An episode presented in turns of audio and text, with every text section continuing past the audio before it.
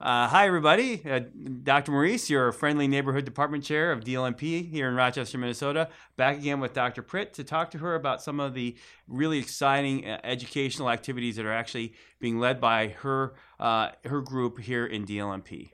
So, but first on the innovative side, I know that you've been invested with new supervisors and you know when, mm-hmm. when, people have to assume a leadership role again it can be very mm. ch- almost more challenging in some respects when it's someplace where you ascend through the ranks because people know you in ro- one role and then you have to assume another so maybe you could talk a little bit with about what you and your team have been doing with, with new supervisors in our department to kind of get them oriented and getting them with some mentorship and things like that. Yeah, absolutely, Bill. And I'm glad you mentioned my team because I wanted to make sure I really talk about them. They are the drivers with all of this. We're very fortunate. We have two program managers who are doctoral level educators. They have done their specialty studies in adult education.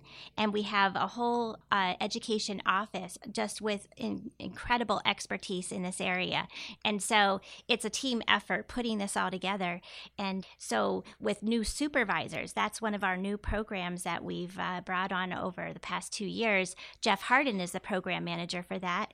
And we realized that, like new consultants, where you're basically given keys to an office and and then whatever a stack of slides or whatever you're going to be doing the supervisors didn't have a formal onboarding program either and so uh, jeff and i worked together with other members of our team to really put together a formal one year onboarding program. It's a little different than the new consultants which is just a, a week long orientation.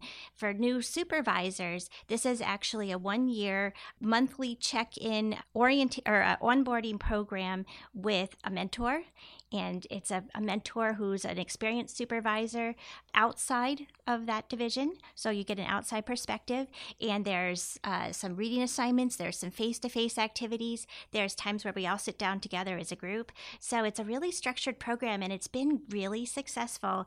It's been so successful that our um, supervisors asked if we could extend it to our assistant supervisors. Wow. And then our quality specialist said, hey, can we do this for quality specialists? So we're expanding now. We're going to have education specialists, quality specialists. We've already started the assistant supervisor onboarding.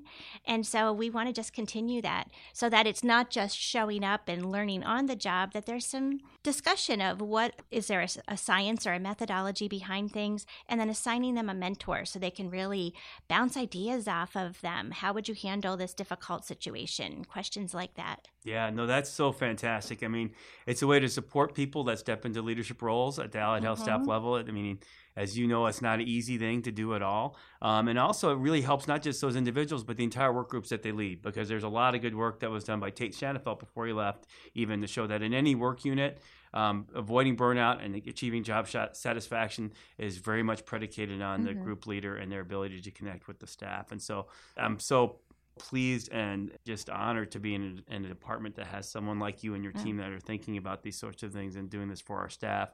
The other thing you do is you do stuff that's fun because you're a fun person and I love that. And so maybe you could talk a little bit about the Red Apple Awards.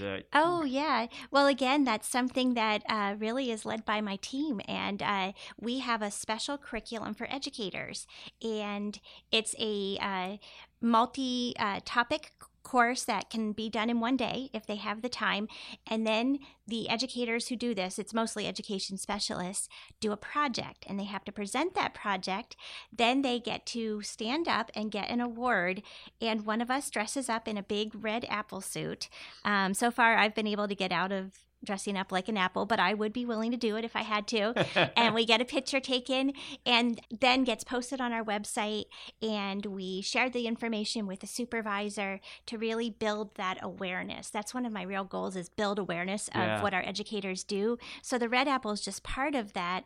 We want to raise awareness for all of our education specialists, our consultants participating in education to really just make sure that everyone knows it's something that we're putting a lot of effort in. It really is one of those three shields. It's it's essential to our department. Yeah, no, and it shows for sure. The efforts that you make and, and are very tangible, and so that I, again, I just really thank you for that. I guess in closing, what if someone is listening to this, either an allied health staff or a consultant staff, mm-hmm. and says, "Gosh." Dr. Pritt is so cool. I really want to get involved with education. What, what's it? But should they reach out to you? Should they reach Yeah. out to? Is that They could reach out to me. They could reach out to Carrie Bowler or Jeff Harden, uh, who are our two program managers, or they could reach out to Sue Dunneman, who's my partner, uh, operational partner. So excellent? And anything else? Is there please anything? do. Okay. A- And, so any and any clo- closing thoughts? Things that we missed? Should have touched on that we did? No, I think just uh, always keeping education. You know, everyone you're interacting with, you have that opportunity to mentor them, to be an educator, and it could be even your colleagues, because there's a lot of mentorship opportunities there as well. Yeah, well, I mean, on behalf of the department, number one, uh, I just want to thank you. Uh, number one, because just the administrative work around education has really grown. You, uh, your team, the program directors, I mean, have all really stepped up to, to make that, just like everything at Mayo Clinic, to make it as manageable as possible.